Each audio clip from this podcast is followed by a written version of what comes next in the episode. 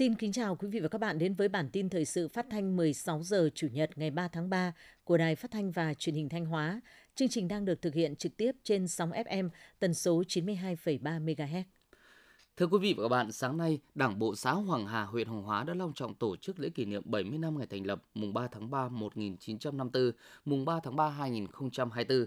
Ngày 3 tháng 3 năm 1954, xã Hoàng Hà được thành lập trên cơ sở chia tách một phần từ xã Hoàng Phúc cũ, nay thuộc thị trấn Bút Sơn, huyện Hoàng Hóa. Trải qua 70 năm xây dựng và phát triển, dù ở bất cứ giai đoạn lịch sử nào, Đảng bộ, chính quyền và nhân dân xã Hoàng Hà cũng luôn phát huy truyền thống cách mạng, tinh thần đoàn kết, năng động, sáng tạo, vượt qua khó khăn, thách thức, hoàn thành xuất sắc nhiệm vụ phát triển kinh tế xã hội, xây dựng Đảng và hệ thống chính trị.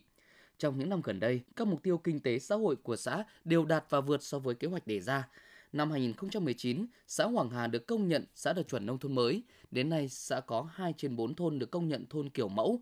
Đời sống, vật chất, tinh thần của nhân dân được nâng lên, tỷ lệ hộ nghèo giảm xuống còn 2,6%, thu nhập bình quân đầu người năm 2023 đạt 62 triệu đồng một người một năm bám sát tinh thần chỉ đạo tại chỉ thị số 34 ngày 30 tháng 5 năm 1998 của Bộ Chính trị khóa 8 về tăng cường công tác chính trị tư tưởng, củng cố tổ chức đảng đoàn thể quần chúng và công tác phát triển đảng viên trong trường học, các quy định hướng dẫn của Trung ương và đặc điểm điều kiện của huyện, Ban Thường vụ huyện ủy Vĩnh Lộc đã ban hành các đề án nghị quyết chỉ thị để lãnh đạo chỉ đạo và tổ chức thực hiện, kịp thời quán triệt các quy định hướng dẫn của tỉnh có liên quan về kết nạp đảng viên, chỉ đạo các cấp ủy tổ chức đảng, mặt trận tổ quốc và các đoàn thể chính trị xã hội, các đơn vị liên quan quan tâm chú trọng đến công tác phát triển đảng viên, nhất là việc xây dựng kế hoạch và tạo nguồn kết nạp ở các trường trung học phổ thông. Trong năm 2023, toàn huyện đã kết nạp được 170 đảng viên mới, trong đó có 12 đảng viên là học sinh các trường trung học phổ thông. Trong những năm qua, Bộ đội Biên phòng Thanh Hóa đã tham gia đấu tranh có hiệu quả với các loại tội phạm, nhất là tội phạm ma túy. Trong 5 năm, từ 2008 đến 2023, Bộ đội Biên phòng Thanh Hóa đã bắt giữ, khởi tố hình sự 250 vụ với 276 đối tượng, trong đó riêng tội phạm ma túy phát hiện, bắt giữ và khởi tố hình sự 228 vụ với 251 đối tượng có hành vi mua bán, vận chuyển và tàng trữ trái phép chất ma túy, thu giữ khoảng 68 bánh heroin, 24,8 kg nhựa thuốc viện, trên 200.000 viên ma túy tổng hợp, 8 kg ketamin, 11 kg ma túy tổng hợp dạng đá và nhiều tăng vật có liên quan. Theo thống kê của Hiệp hội Diệt may tỉnh Thanh Hóa, toàn tỉnh hiện có hơn 280 nhà máy may đang hoạt động, trong đó có hơn 50% doanh nghiệp dệt may đã chủ động đầu tư hệ thống máy móc thiết bị hiện đại, tự động hóa các khâu sản xuất. Nhiều doanh nghiệp cũng đang ứng dụng các giải pháp số hóa trong quản trị như sử dụng hệ thống chấm công tự động để quản lý nhân sự từ xa, ứng dụng các phần mềm kế toán quản lý kho hàng, thực hiện giao dịch thương mại điện tử, ký kết trực tuyến với khách hàng, qua đó giúp doanh nghiệp tối ưu chi phí, tăng năng suất lao động, mở rộng thị trường. Sáng nay mùng 3 tháng 3, Công đoàn Khu Kinh tế Nghi Sơn và các khu công nghiệp tỉnh Thanh Hóa tổ chức ra mắt câu lạc bộ Tổ bà bầu và nuôi con nhỏ tại công ty trách nhiệm hữu hạn giày Areron Việt Nam – Câu lạc bộ có nhiệm vụ vận động, hướng dẫn hội viên thực hiện các chủ trương của Đảng, pháp luật của nhà nước. Hội Liên hiệp Phụ nữ Việt Nam tổ chức công đoàn về chính sách đối với lao động nữ, tuyên truyền chế độ chính sách liên quan đến giới nữ, tổ chức sinh hoạt chuyên đề liên quan đến các lĩnh vực thai sản, chăm sóc con nhỏ, kêu gọi các nhà tài trợ tặng quà cho thành viên câu lạc bộ con cảnh khó khăn. Cũng trong sáng nay, Công đoàn Khu Kinh tế Nghi Sơn và các khu công nghiệp tỉnh Thanh Hóa tổ chức sinh hoạt chuyên đề Sức khỏe cho con và hạnh phúc gia đình chào mừng kỷ niệm 114 năm Ngày Quốc tế Phụ nữ mùng 8 tháng 3, 1984 năm khởi nghĩa Hai Bà Trưng và Ngày Quốc tế Hạnh phúc 20 tháng 3. Tiếp theo là phần tin trong nước. Sáng ngày 3 tháng 3 tại Hà Nội, Thường trực Chính phủ đã có cuộc gặp mặt đầu xuân các doanh nghiệp nhà nước tiêu biểu. Thay mặt Chính phủ, Thủ tướng Chính phủ Phạm Minh Chính ghi nhận biểu dương và cảm ơn sự nỗ lực, những kết quả đạt được của các doanh nghiệp nhà nước, đóng góp vào thành tựu kết quả chung của đất nước – các doanh nghiệp nhà nước thời gian qua đã phát huy vai trò trong khó khăn thách thức, trưởng thành hơn, có nhiều kinh nghiệm hơn, bảo toàn sử dụng hiệu quả nguồn vốn, đảm bảo đời sống người lao động và tham gia bảo đảm an sinh xã hội. Thủ tướng đề nghị các đại biểu tập trung đánh giá tình hình liên quan phát triển doanh nghiệp nhà nước, những thuận lợi và khó khăn hiện nay, phát huy vai trò của doanh nghiệp nhà nước góp phần để kinh tế nhà nước đóng vai trò chủ đạo, các giải pháp để khai thác hiệu quả hơn nữa tài sản, nguồn vốn rất lớn đang có tại các doanh nghiệp nhà nước, đặc biệt là giải pháp đầu tư. Trước yêu cầu phát triển thị trường chứng khoán Việt Nam còn non trẻ một cách công khai, minh bạch, an toàn, lành mạnh, mới đây, Thủ tướng Chính phủ đã yêu cầu các bộ ngành, chủ thể liên quan khẩn trương triển khai các biện pháp cần thiết để trong năm 2025 sẽ nâng hạng thị trường chứng khoán Việt Nam từ cận biên lên mới nổi – theo đó, Thủ tướng yêu cầu khẩn trương sửa đổi các quy định bất cập hiện hành, đặc biệt liên quan đến quy định minh bạch thông tin doanh nghiệp, quyền và trách nhiệm của các chủ thể, nâng cao hiệu quả công tác giám sát, thanh kiểm tra, xử lý nghiêm các vi phạm, triển khai các biện pháp cần thiết để trong năm 2025 sẽ nâng hạng thị trường chứng khoán Việt Nam từ cận biên lên mới nổi, thu hút vốn đầu tư gián tiếp khoảng 25 tỷ đô la Mỹ một năm.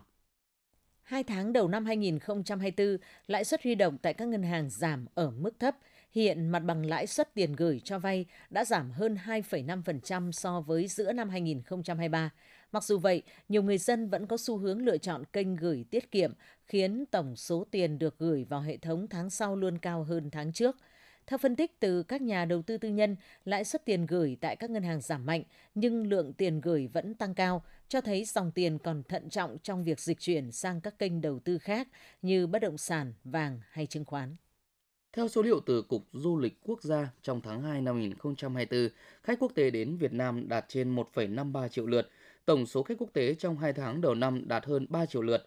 Sự sôi động của hoạt động du lịch cùng kết quả đón khách quốc tế trong 2 tháng đầu năm 2024 cho thấy sự phục hồi rất tích cực của ngành du lịch Việt Nam, trong đó dấu ấn nổi bật là sự chỉ đạo hướng dẫn kịp thời của cơ quan quản lý du lịch quốc gia đối với các địa phương về việc chuẩn bị tốt cho các hoạt động thu hút và đón khách du lịch dịp Tết Nguyên đán. Ngoài ra, việc đẩy mạnh các hoạt động truyền thông quảng bá du lịch Việt Nam đến bạn bè quốc tế, sự chủ động sáng tạo của các địa phương, doanh nghiệp trong việc xây dựng sản phẩm, dịch vụ phục vụ khách du lịch. Báo cáo công tác lấy nước phục vụ gieo cấy lúa vụ đông xuân 2023-2024 khu vực Trung Du và Đồng bằng Bắc Bộ, Bộ Nông nghiệp và Phát triển Nông thôn cho biết tổng lượng xả của các hồ chứa thủy điện cả hai đợt là 2,78 tỷ mét khối, thấp hơn khoảng 0,72 tỷ mét khối so với tổng lượng nước xả dự kiến 3,5 tỷ mét khối. Theo Bộ Nông nghiệp và Phát triển Nông thôn, việc lấy nước của từng đợt được xác định phù hợp với kỳ chiều cường, tính toán cụ thể bằng mô hình toán để xác định khoảng thời gian điều tiết nước phù hợp với nhu cầu lấy nước phục vụ gieo cấy của các địa phương và tiết kiệm nguồn nước cho các hồ chứa thủy điện. Năm 2024, tập đoàn Viettel sẽ mạnh dạn đầu tư nhiều trong lĩnh vực hạ tầng như hạ tầng giao thông, hạ tầng số. Năm 2024 sẽ là năm chuyển đổi lớn khi mà tháng 9 này sẽ tắt sóng 2G, chỉ có sóng 4G và 5G. Năm nay Viettel sẽ triển khai 5G phủ sóng trên phạm vi toàn quốc. Năm 2024, tập đoàn Viettel dự kiến đầu tư gần 30.000 tỷ đồng để đẩy mạnh tần số, bao gồm hệ thống kết nối đến các vùng sâu, vùng xa. Ban Bí thư Trung ương Đoàn vừa quyết định tặng giải thưởng Lý Tự Trọng năm 2024 cho 100 cán bộ đoàn tiêu biểu toàn quốc. Giải thưởng Lý Tự Trọng là phần thưởng cao quý của Ban chấp hành Trung ương Đoàn Thanh niên Cộng sản Hồ Chí Minh trao tặng cho Bí thư tri đoàn, Phó Bí thư, Bí thư đoàn cấp cơ sở, cán bộ đoàn trực tiếp làm công tác đoàn, phong trào thanh thiếu nhi ở cấp huyện có thành tích xuất sắc trong học tập, lao động, công tác, trong công tác đoàn và phong trào thanh thiếu nhi – lễ tuyên dương cán bộ đoàn tiêu biểu toàn quốc và trao giải thưởng Lý Tự Trọng năm 2024 dự kiến được tổ chức tại tỉnh Hà Tĩnh trong tháng 3 năm 2024. Thưa quý vị và các bạn, đục thủy tinh thể là bệnh lý về mắt phổ biến ở người cao tuổi và là một trong những nguyên nhân hàng đầu gây ra mù lòa. Bệnh có thể điều trị rất hiệu quả bằng phương pháp phẫu thuật nhưng nếu phẫu thuật muộn thì nguy cơ biến chứng rất cao. Hiện nay phương pháp phẫu thuật phaco là phương pháp phẫu thuật tối ưu nhất trong điều trị bệnh đục thủy tinh thể – Phương pháp này sử dụng năng lượng sóng âm để tán nhuyễn và tách thủy tinh thể đục thành những mảnh nhỏ rồi hút ra ngoài qua một vết mổ nhỏ và thay vào đó bằng một thủy tinh thể nhân tạo. Một số ưu điểm có thể kể đến của phương pháp này đó là thời gian phẫu thuật ngắn, chỉ từ 15 đến 20 phút, phẫu thuật không đau, không chảy máu, thị lực của bệnh nhân được phục hồi ngay sau khi mổ xong, ít xảy ra biến chứng. Theo Trung tâm Dự báo Khí tượng Thủy văn Quốc gia, từ ngày 3 tháng 3, không khí lạnh suy yếu khiến miền Bắc ấm lên, sáng sớm có nơi có sương mù, trời rét, trưa chiều hửng nắng, nhiệt độ cao nhất 20 độ. Nền nhiệt miền Bắc tăng khoảng 2 đến 3 độ C, khiến thời tiết ấm lên rõ rệt. Rét đậm chỉ còn duy trì ở vùng núi. Từ Thanh Hóa đến Thừa Thiên Huế cũng rét về đêm và sáng sớm, ban ngày hửng nắng. Dự báo từ ngày 4 đến ngày 6 tháng 3, do ảnh hưởng của vùng áp thấp nóng phía Tây mở rộng nên miền Bắc tăng nhiệt nhanh, trời nắng giáo, ít mây với nhiệt độ cao nhất có thể trên 30 độ C. Riêng vùng Tây Bắc Bộ có thể xuất hiện nắng nóng cục bộ. Những thông tin vừa rồi cũng đã khép lại chương trình thời sự của Đài Phát thanh và Truyền thanh Hóa. Xin kính chào, tạm biệt và hẹn gặp lại.